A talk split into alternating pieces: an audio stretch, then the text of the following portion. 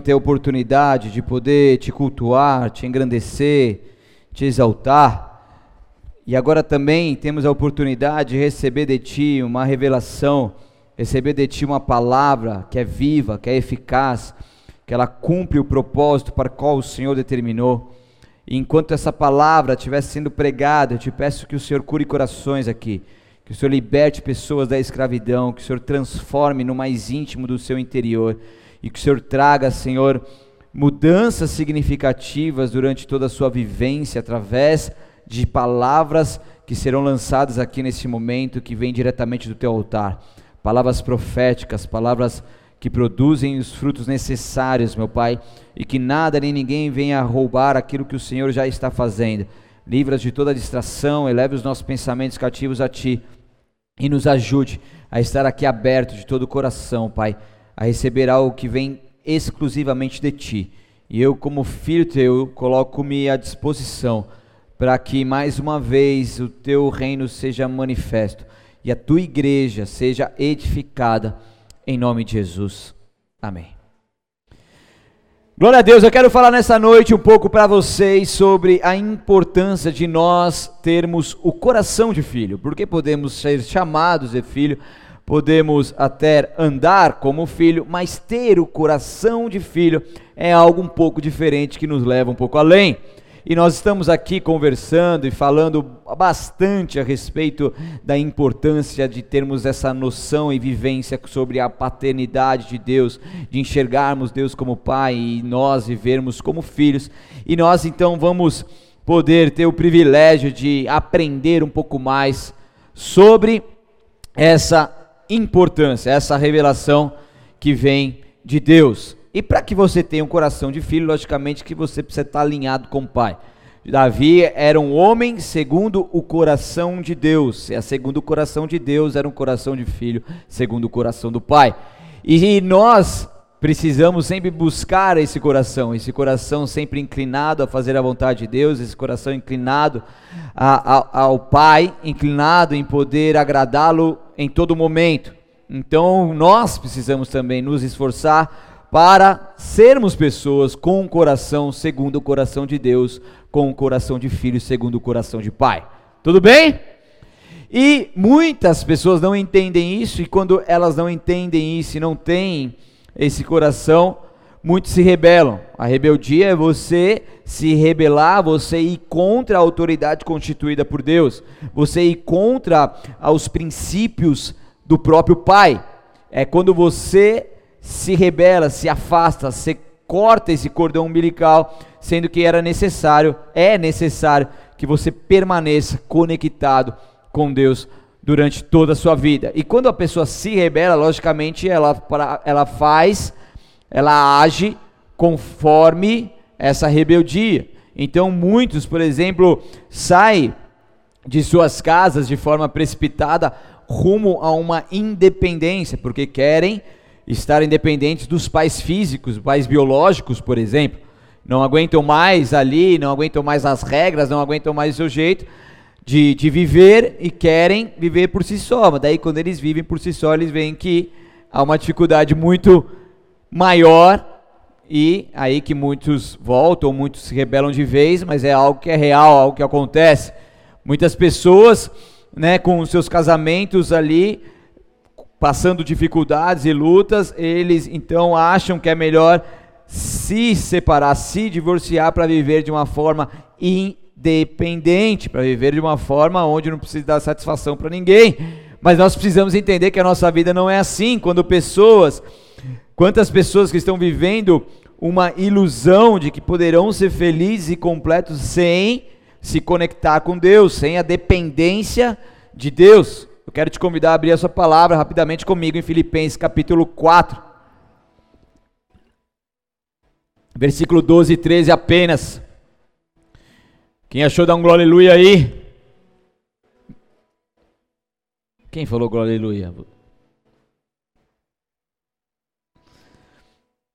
Filipenses, capítulo 4, versículo 12. A palavra de Deus é assim: Sei viver na necessidade e também na fartura. Aprendi o segredo de viver em qualquer situação, de estômago cheio ou vazio, com pouco ou com muito. Posso todas as coisas por meio de Cristo, que me dá forças. Até aí, apenas esse que é um versículo muito conhecido e muito profundo, que são as palavras de Paulo a Filipenses aqui, aonde ele diz que eu posso todas as coisas naquele que me fortalece. Paulo sofreu várias coisas na vida. Paulo sabia o que era ter fartura e, o que era ter escassez, o que era ter barriga cheia, barriga vazia, o que era ter dinheiro e não ter dinheiro, o que era ter onde dormir, não ter onde dormir, o que era estar preso, o que estava na liberdade. Então Paulo ele tinha propriedade o suficiente para poder declarar palavras reais como essa, dizendo que eu posso, verdadeiramente eu posso todas as coisas naquele que me fortalece, porque não importa aquilo que eu vou viver, o que importa é que existe um Deus acima de mim e ele ele me garante a segurança, Ele que me capacita, Ele que me fortalece. Por quê? Porque isso quer dizer que a gente não depende de homens, de dinheiro, de governo. Nós dependemos exclusivamente de Deus. E quando nós entendemos isso e nos conectamos com Ele, com o nosso Pai, nós podemos viver também essa palavra. Nós passamos por diversas situações, sejam elas quais forem, mas precisamos entender que em todas elas nós temos um Deus que é Pai, que cuida da gente, e a gente pode sim todas as coisas nesse Deus que nos fortalece. Quando Jesus disse, porque sem mim nada podereis fazer, em João 15, 5, ele estava falando realmente isso, tá? Que sem ele nada a gente pode fazer. Palavras, palavra, o significado no grego é porque sem mim nada podereis fazer mesmo. É mostrando para nós que sem Jesus, quando a gente entende o sentido da vida e quando a gente quer verdadeiramente viver a vida que Deus nos deu, a gente tem essa percepção de que sem Ele nada a gente pode fazer. Por que nada? A gente pode fazer as coisas? Lógico que pode. Pode conquistar coisas? Lógico que pode. Pode é, conquistar patrimônios, realizar projetos, constituir família. Sim, mas sem o nosso Deus, sem Jesus Cristo nos guiando, a gente não pode fazer as coisas conforme a plena vontade dele. A gente vai construir as coisas segundo a nossa força humana, mas vai sair do centro da sua vontade, vai deixar de viver a sua plenitude. Então, quem quer viver uma vida com Deus, sem Ele, nada pode ser feito. Por quê? Porque isso mostra a nossa dependência de Deus. Nós precisamos de Deus e precisamos entender que sobre nós existe um bombardeio de uma cultura que menospreza a figura paterna e que na maioria das vezes valoriza a estrutura matriarcal. E isso a gente pode ver em programas americanos, por exemplo, que isso vem muito forte, que é os Simpsons, eu, a patroa e as crianças, família dinossauro. Quem lembra da família dinossauro aqui? Tem uns dinossauros que lembra da família dinossauro. Nossa, assistia direto. Que era o. Como que chama, chamava o pai? Dino, né? Hã? Dino, né? Ó, lembrei. Cleitinho lembra, né, Cleitinho? E o Dino tava lá, e o Dino era o quê? Era uma banana. O Dino fazia as coisas tudo errado. O Dino era mal preguiçoso, era o cara parado. Daí você vai pegar eu, a patroa e as crianças. A Roché, que tem uma mulher em nossa igreja que representa muito bem a Roché, que tem 52 empregos e é uma mulher de fibra. Mas, mas o marido não é o. De, como que chama o marido? Július. Július. Certo, Adri? Adri é Roché em pessoa, né, Adri? Igualzinho. ela fica com vergonha, ela fala que ela não é. Mas é um, é um, é carinhoso, tá bom? E daí, e a Roché, mano, bota a ordem lá na casa, bota o Júlio, aquele brutamonte, negão forte do, pra caramba, bota ele no chinelo.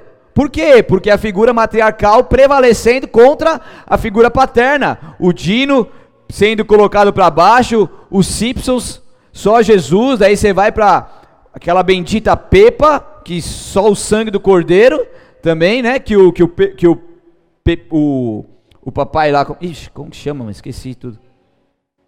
Hã? É papai Pig, né? Não tem nome, né? Papai Pig é um banana, faz tudo errado, tipo, e, e ainda a filha chama ele de bobinho. Chama ele de bobinho. E às vezes minha filha falava bobinho. Falei, bobinho, caramba, menina, vem cá. Bobinho nada. Eu falo assim, papai lindinho. Fala, papai lindinho. Ah, papai bobinho. Daí você tem que, né, todo um jeito, porque vê, daí graças a Deus ela praticamente nem vê esse negócio. Mas você vê que são coisas bombardeando a nossa mente, programação neurolinguística, bombardeio sobre a mente das nossas crianças, e elas começam a crescer achando que o papai é um papai bobo, é um papai banana, que eu posso rebelar contra ele, afinal, eu sei mais do que ele, eu sou melhor do que ele, e aí a figura paterna, ela vai sendo cada vez mais menosprezada. E isso é muito do que o diabo quer, que a figura do pai não seja algo vivo.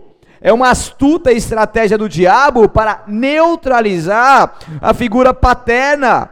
Porque o pai, ele gera destino. O pai, ele é influente. O pai faz a diferença na vida do filho. E quando isso começa a ser neutralizado, daí começa a desmoronar algo que é o princípio do próprio Deus. E por isso que muitas pessoas ao se converterem, ao crescerem, e quando eu falo, não, Deus é um Deus Pai, tem pessoas que não conseguem conectar com Deus como Pai.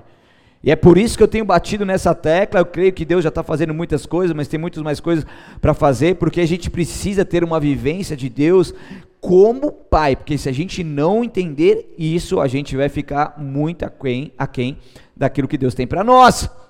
Então a gente precisa entender que estamos no meio desse bombardeio, mas eu preciso, por isso que eu preciso me meditar na palavra de Deus e meditar lá em dia, de no, dia e noite. Por isso que eu preciso mergulhar na palavra de Deus, por isso que eu preciso estudar a palavra de Deus, por isso que eu preciso ler a palavra de Deus. Preciso ler a Bíblia todo dia.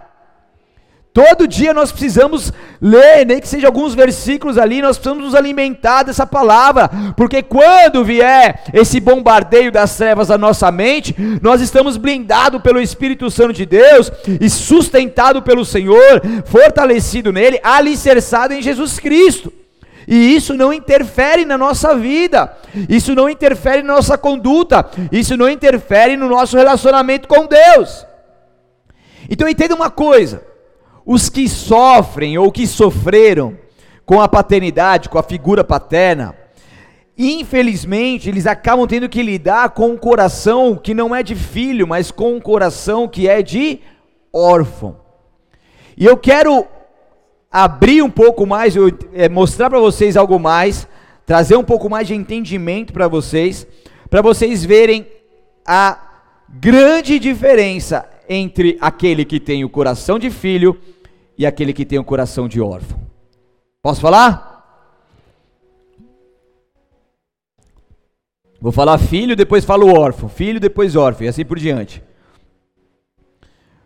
Filho sempre vai ver Deus como pai amoroso. Já o órfão não consegue ter a segurança que Deus é pai. O filho apresenta diante de Deus um coração dependente. Já o órfão não consegue confiar em Deus. O filho busca direções de Deus. Já o órfão age sozinho e toma suas próprias decisões independentes e toma-as de medida com medidas precipitadas. O filho sabe que é certo pelo amor de Deus e justificado, ele sabe que é aceito pelo amor de Deus e justificado pela graça do Senhor. Ele não precisa fazer nada para impressionar a Deus, para ser reconhecido, para ser amado por Ele. Já o órfão apresenta a necessidade constante de ser reconhecido. O filho, enquanto o filho se sente seguro, o órfão se sente inseguro. O filho sabe que tem um potencial diante de Deus. Já o órfão os órfãos são imitadores, aqueles que têm o coração de órfãos, eles são imitadores e não têm a identidade em Deus. Os filhos vivem na humildade e se regozija com a bênção do próximo, já os órfãos invejam facilmente e estão sempre em competição. O filho vê a autoridade para o seu próprio bem, sabe se foi alguma autoridade que está sobre a vida dele, foi constituída por Deus e está ali para ajudá-lo, para ensiná-lo e para orientá-lo. Já os órfãos, eles têm uma grande dificuldade com a autoridade. Eles não são submissos, eles estão em todo momento querendo se rebelar e contra uma direção, obedecem de forma exterior, mas no fundo do coração desobedecem, pois não aceitam a direção. Obedecer de forma exterior e não entender e não obedecer de coração é rebeldia do mesmo jeito. É insubmissão do mesmo jeito. Filhos sentem a presença de Deus em qualquer lugar, em qualquer momento. Eles vivem na presença de Deus, eles acordam na presença de Deus. Eles não precisam ter que jejuar, subir ao monte e clamar para poder sentir a presença de Deus. Eles vivem essa comunhão, essa coinonia, esse relacionamento íntimo com Deus. Já o órfão muitas vezes tem que forçar algo para sentir a presença de Deus, são motivados a não pecar para não serem castigados e não para alcançar um íntimo relacionamento com Deus, e essa é uma brutal diferença. Tá dando para entender, amém? E o filho, para terminar, desfruta da liberdade, enquanto o órfão vive em um jugo de escravidão. Então, quando eu fui falar, filho, você se identificou, ótimo, que bom, você está no caminho certo, continue assim, se fortaleça cada dia para você não decair. Agora, se você se identificou muito com aquilo que foi falado como órfão, você precisa continuar mergulhando nessas palavras que estão sendo ministradas, essas palavras proféticas que estão sendo liberadas para a sua vida, para que em nome de Jesus, de uma vez por todas, você possa ser liberto e liberta desse jugo de escravidão, para nunca mais viver nele. E é isso que eu creio na sua vida, é isso que eu creio que pode ocorrer na sua vida, senão não estaria aqui é, pregando sobre isso e pregando sobre essa série durante tanto esses domingos que tem ocorrido aqui. Então, quem tem o coração de órfão, ele sempre vai ficar limitado.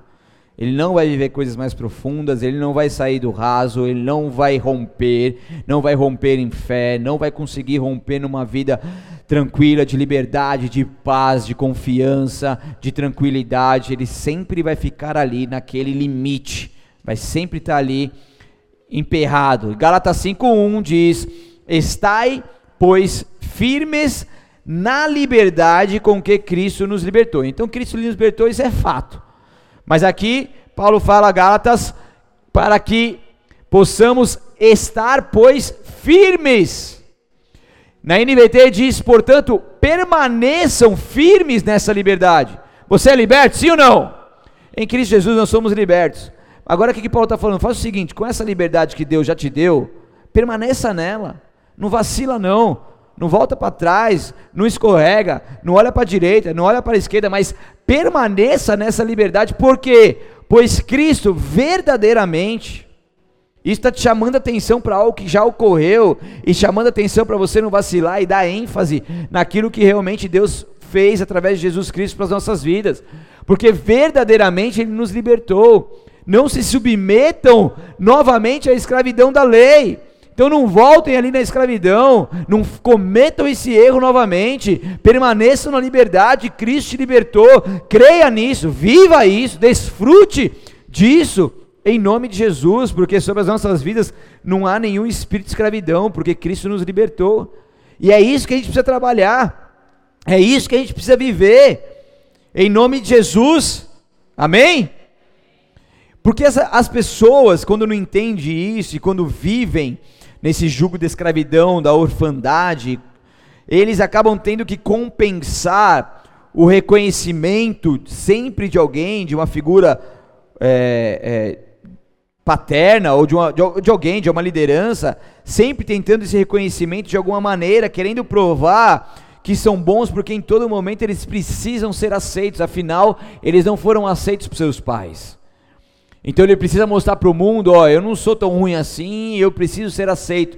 E aí que entra na carne e começa a querer fazer coisas para ser aceito. Fazem para homens e não fazem para Deus. Querem impressionar as pessoas, querem impressionar Deus para Pra, porque entende que não é merecedor do amor e quer de alguma forma estar sempre impressionando. Tem muitas pessoas de muito bom coração, mas infelizmente tem muitas pessoas de muito bom coração que fazem isso para impressionar e não porque fazem de graça. É forte, né? Deu para entender? Porque elas querem de alguma maneira impressionar, não porque elas não querem nada em troca e fazem isso nos bastidores e está tudo certo. Muitas, infelizmente, fazem para terem um reconhecimento. Muitos que sofrem com isso têm sempre que estar tá trabalhando com a autoafirmação, usam muito a palavra eu, usam muito como se fossem bons o suficiente para receberem o mérito por algo feito, querem sempre mostrar que estão bem, mesmo estando com a sua vida dilacerada, estão sempre querendo mostrar que estão bem, vivem de aparência, querem provar que são bons aos outros e por aí vai. Mas eu quero dizer algo para vocês. Nós somos herdeiros juntamente com Cristo de tudo aquilo que ele conquistou na cruz do Calvário. Então, em Cristo Jesus, a escravidão não tem poder sobre nós. A gente não precisa se rebaixar ao padrão mundano e humano para poder ser aceito, para poder receber o amor, porque é o nosso, quando a gente sofre com essas coisas no passado, é normal para o ser humano, com as suas artimanhas, com aquilo que ele conquistou, com aquilo que ele se fortaleceu, com aquilo que ele teve que lidar com a vida, com o sofrimento da vida, é normal que se cometa esses erros. Porque afinal a pessoa está ali não sabendo lidar com toda aquela rejeição, e cometendo esses erros, mas como se fossem como se fosse algo bom, como se fosse coisas que, afinal, ela está clamando por aceitação e muitos, e aí que morre o perigo. Muitos não conseguem perceber que estão na escravidão. Muitos não conseguem perceber que estão nesse emaranhado de autoafirmação, de, de problemas de rejeição e tudo mais, e não consegue entender. Mas quando nós passamos a ouvir palavras como essas, por exemplo, a gente passa a descortinar as coisas. A revelação começa a vir sobre as nossas vidas e a gente começa a enxergar que, peraí, acho que eu estou mais para órfão do que para filho. Eu acho que eu tenho muita coisa para consertar. Eu acho que eu preciso morrer um pouco mais. Eu acho que eu preciso buscar um pouco mais da humildade de Cristo Jesus. Eu acho que eu preciso ter um coração mais de filho com coração parecido cada vez mais com o meu Deus. Está dando para entender? Então muitos de nós, muitos de nós já vivemos como órfãos. Quantos de nós já não fomos libertos do coração de órfão? A gente tinha essa dificuldade, eu mesmo tinha, apesar de ter meu pai e minha mãe presente, em alguns momentos, em, em, em, em, em alguns detalhes, em algumas coisas da, do, do coração de órfão, isso crescia aqui dentro, o orgulho, a vontade de ser aceito de alguma maneira. Depois eu fui descobrir que minha mãe chorou durante três meses quando ela ficou sabendo que estava grávida de mim. Eu falei, era isso. Sabia que tinha alguma coisa, né? Eu liberei perdão para ela. Falei, não, tá bom. Também com um filho recém-nascido, já teve outro na sequência.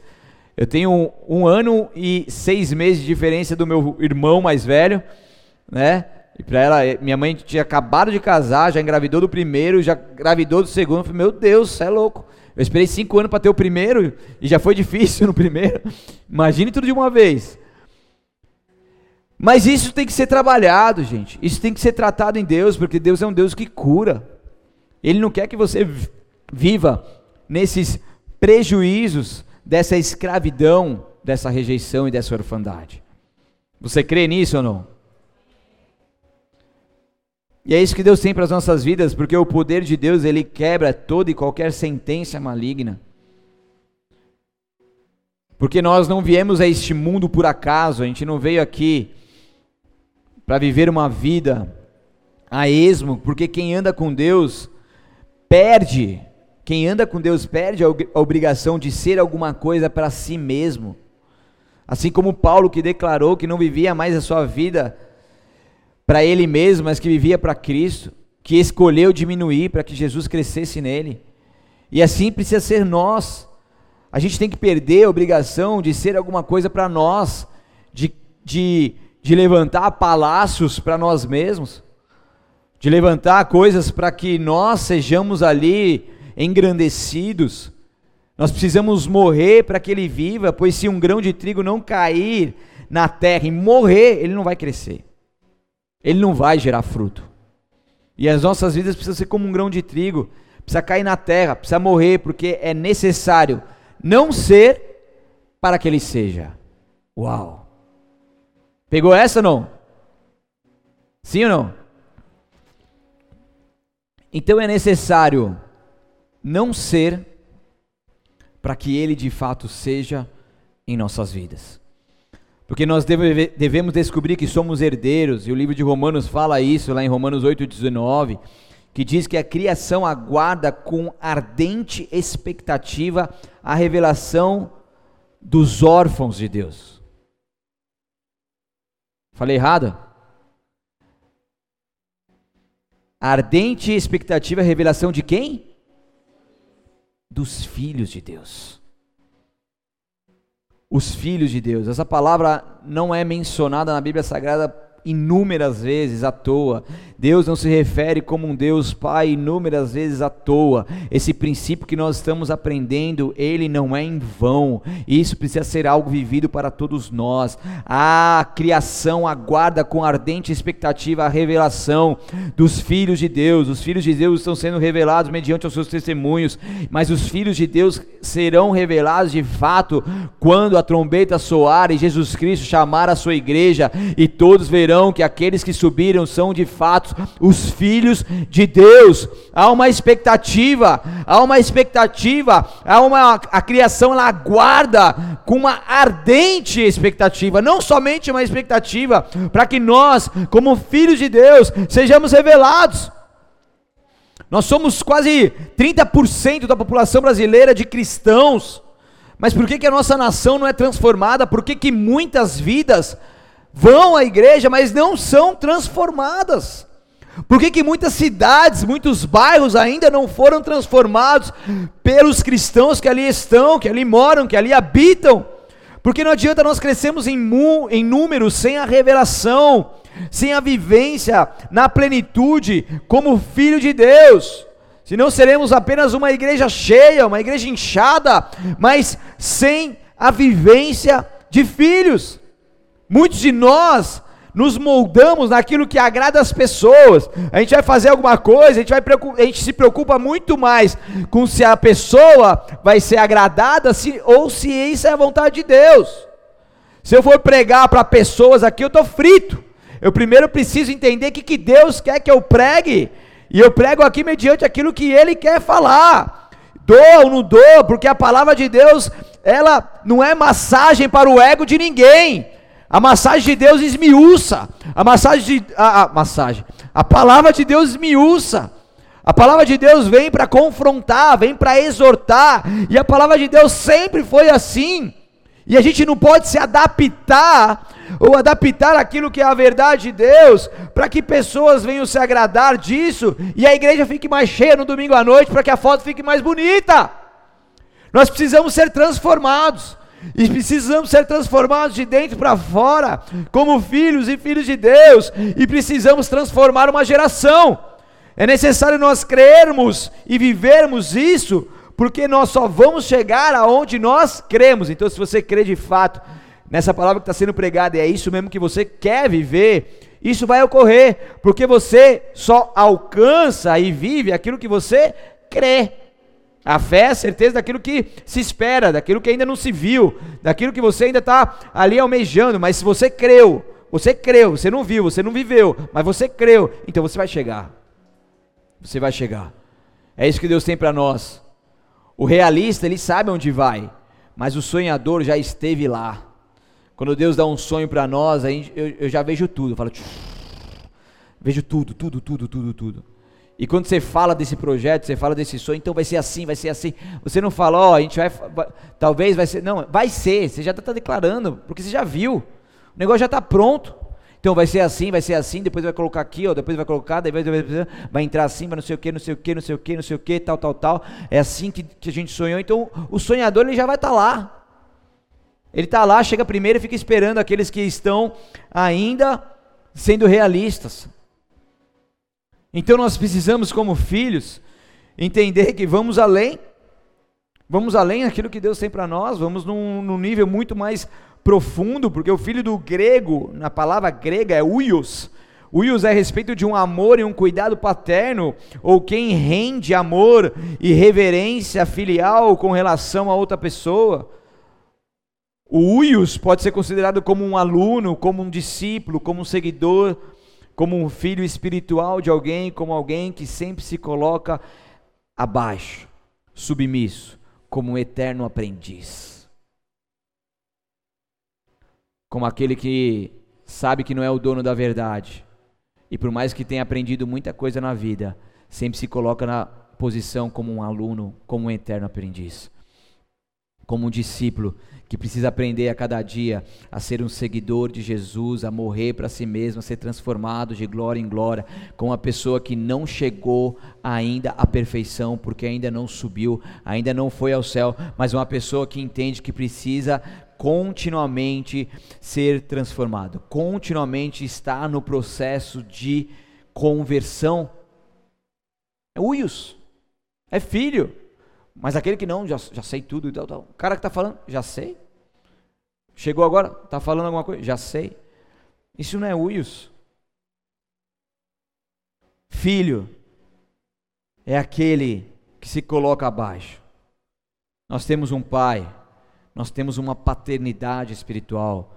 Nós temos o apóstolo Rina sobre as nossas vidas, vocês têm pastores que são a paternidade espirituais nas quais vocês fluem. Vocês não são órfãos. Tem igrejas que, que passa pastor de tempo em tempo e às vezes é um curto espaço de tempo, você não consegue nem criar afinidade. E isso em relacionamento de paternidade espiritual é muito ruim.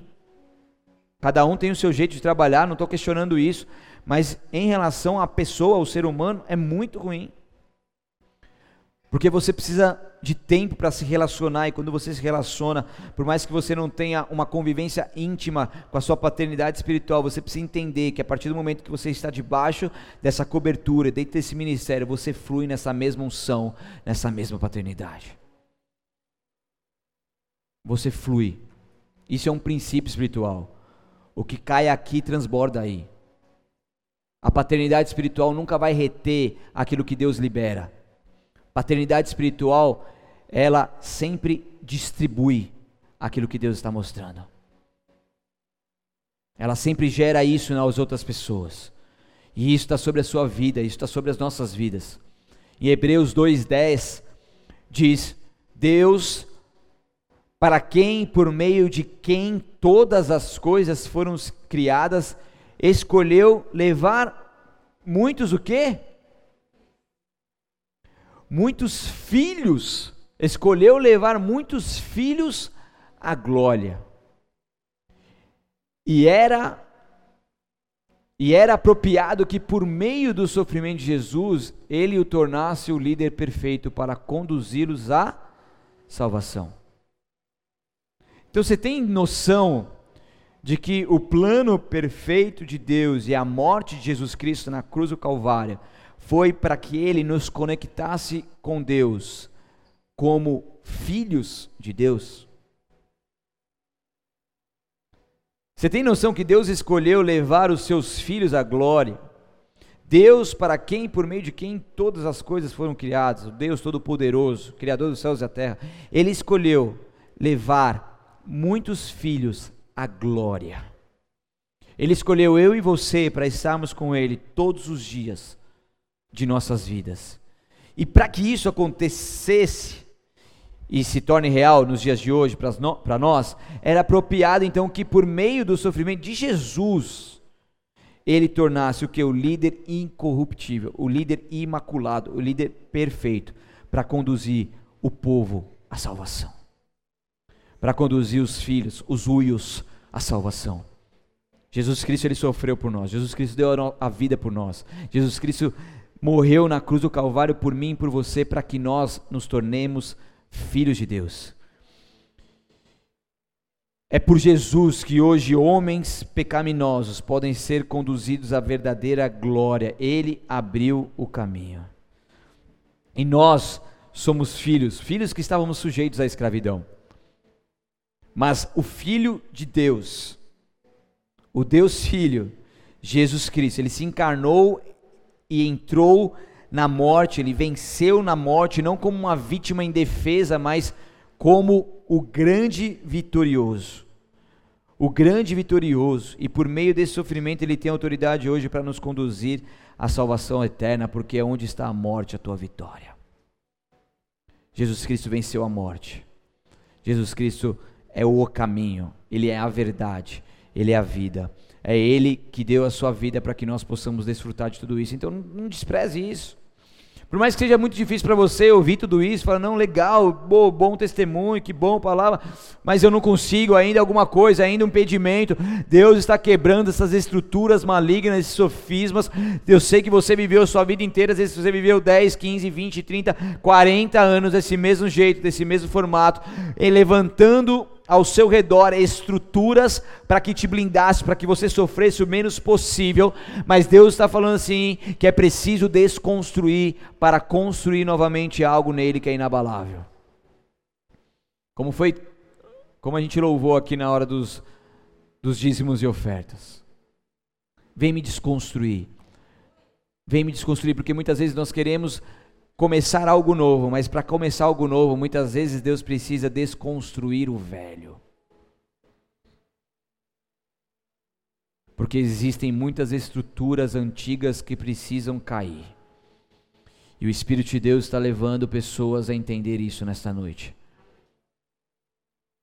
Ele não somente está levando pessoas a entender, mas eu vejo como mãos se abrindo e recebendo, é como papéis, como estratégias do próprio Deus, para que você consiga desconstruir parede por parede. Eu vejo como estruturas que foram colocadas ali, é como se cada parede tivesse um nome, representasse algo. E esses papéis mostram cada parede, o que representa cada parede, e Deus, ele vai te dar a condição necessária para que você possa entender quais são essas, essas estruturas que foram levantadas e Ele vai te capacitar a desconstruí-las em nome de Jesus. Porque você não precisa mais disso. Você não precisa mais disso. Você não precisa se rebaixar. Você não precisa entrar na carne. Você não precisa mais disso. Você vai começar a entender que amor é esse. Existe um amor de pai vindo até você nesta noite. É um amor que vem para te constranger de uma forma que você vai falar: o que, que eu estou sentindo? O que, que é isso? E o Espírito Santo de Deus está te conduzindo a sentir esse, esse amor incondicional. Esse amor que, mesmo você não merecendo, Ele te deu. Mesmo você não, você não sendo digna nem digno, Ele te deu. E de graça Ele te deu. Ele não vai te cobrar nada. Ele não vai te pedir nada em troca. A única coisa que Ele quer para que Ele opere na sua vida é que você se entregue completamente a Ele. Porque Deus ele é educado, Ele não vai invadir a sua vida. Mas se você fala assim, Deus, eu preciso de Ti. Deus, eu dependo de Ti. Ele vem e faz a obra completa. E Ele aperfeiçoa. Deus não nos escolheu Deus nos escolheu não apenas como ovelhas do seu pasto, mas como seus filhos. Filho é determinado, ele sabe de onde veio e para onde vai. Filho, ele não anda perdido. Filho não anda perdido. Não anda. Pode ter momentos onde o que, que eu faço, tal, tal, tal, tal, mas ele fica em paz, porque se Deus não falou nada, ele está preparando algo. Ele não está perdido, ele está sem resposta momentânea, mas Deus está preparando algo. Filho não anda perdido. Em todos meus anos de conversão, uma década e meia de conversão, eu nunca me senti perdido na minha caminhada. Em todo o momento, Deus me dava a direção para que eu pudesse seguir em frente. Algumas vezes ficou em silêncio, sim, me preparando para algo maior para poder mostrar lá na frente. Mas perdido, quem sou eu? Para onde eu vou? Da onde eu vim? O que, que eu faço?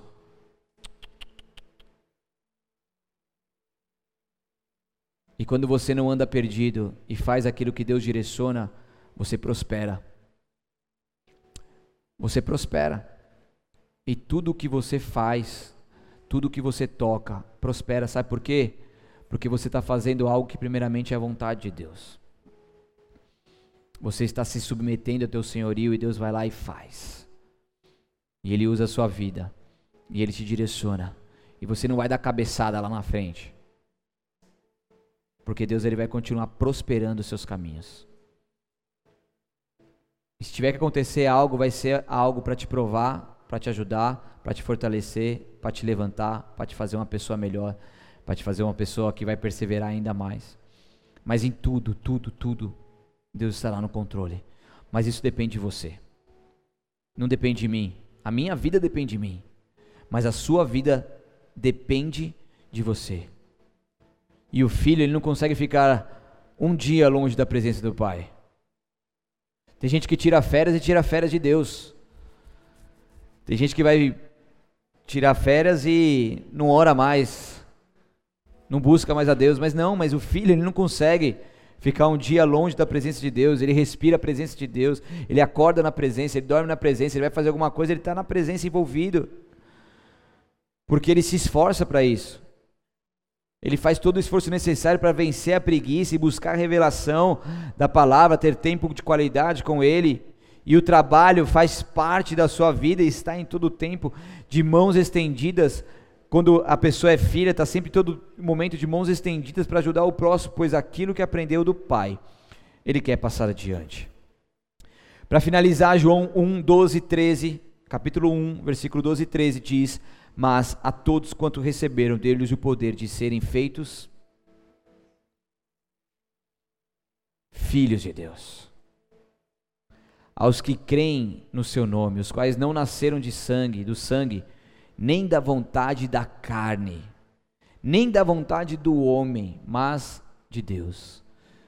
Mas a todos que creram nele e o aceitaram, ele deu o direito de se tornarem filhos toma o seu direito. Você pode ser filho.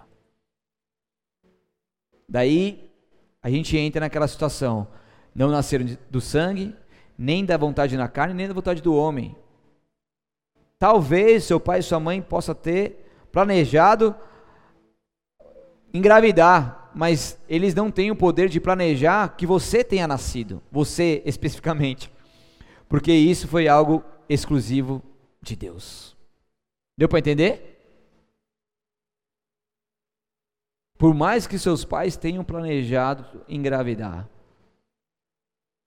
quem deu a última palavra foi Deus. Quem te gerou no ventre da sua mãe foi Deus. Quem te trouxe essa vida foi Deus. Quem te deu tantos livramentos para que você não morresse, estivesse vivinho da Silva aqui hoje, foi Deus. É Ele que te sustenta. Ao sermos gerados por nossos pais biológicos, nós tornamos-nos fisicamente vivos e parte de uma família terrena. Mas ao sermos gerados por Deus, nós tornamos-nos espiritualmente vivos e membro da família celestial, tendo Deus como nosso Pai. Uau! Então, quando nós aceitamos Jesus, nós renascemos espiritualmente. Nicodemos queria se converter, como que eu faço? Ah, você tem que nascer de novo. Como? Eu volto para a barriga da minha mãe? Não. Você precisa nascer de novo espiritualmente. Quando a gente aceita Jesus, a gente faz isso. E a gente recebe então uma nova vida em Deus. Porque todos os filhos de Deus pela fé, porque todos sois filhos de Deus pela fé em Cristo Jesus. A todos quantos o receberam, Ele deu-lhes o poder de serem feitos filhos de Deus. Eu dei esse poder. Ser filho de Deus, então, é participar de um processo contínuo no qual nos tornamos cada vez mais semelhantes a Ele. E esse processo só estará completo quando nós morrermos ou formos arrebatados e estarmos com Jesus Cristo, face a face. Até que Ele venha, nós continuemos nesse processo de Deus e continuemos tendo um coração de filho conectado ao Pai para todo sempre. Amém. Feche seus olhos, abaixe sua cabeça.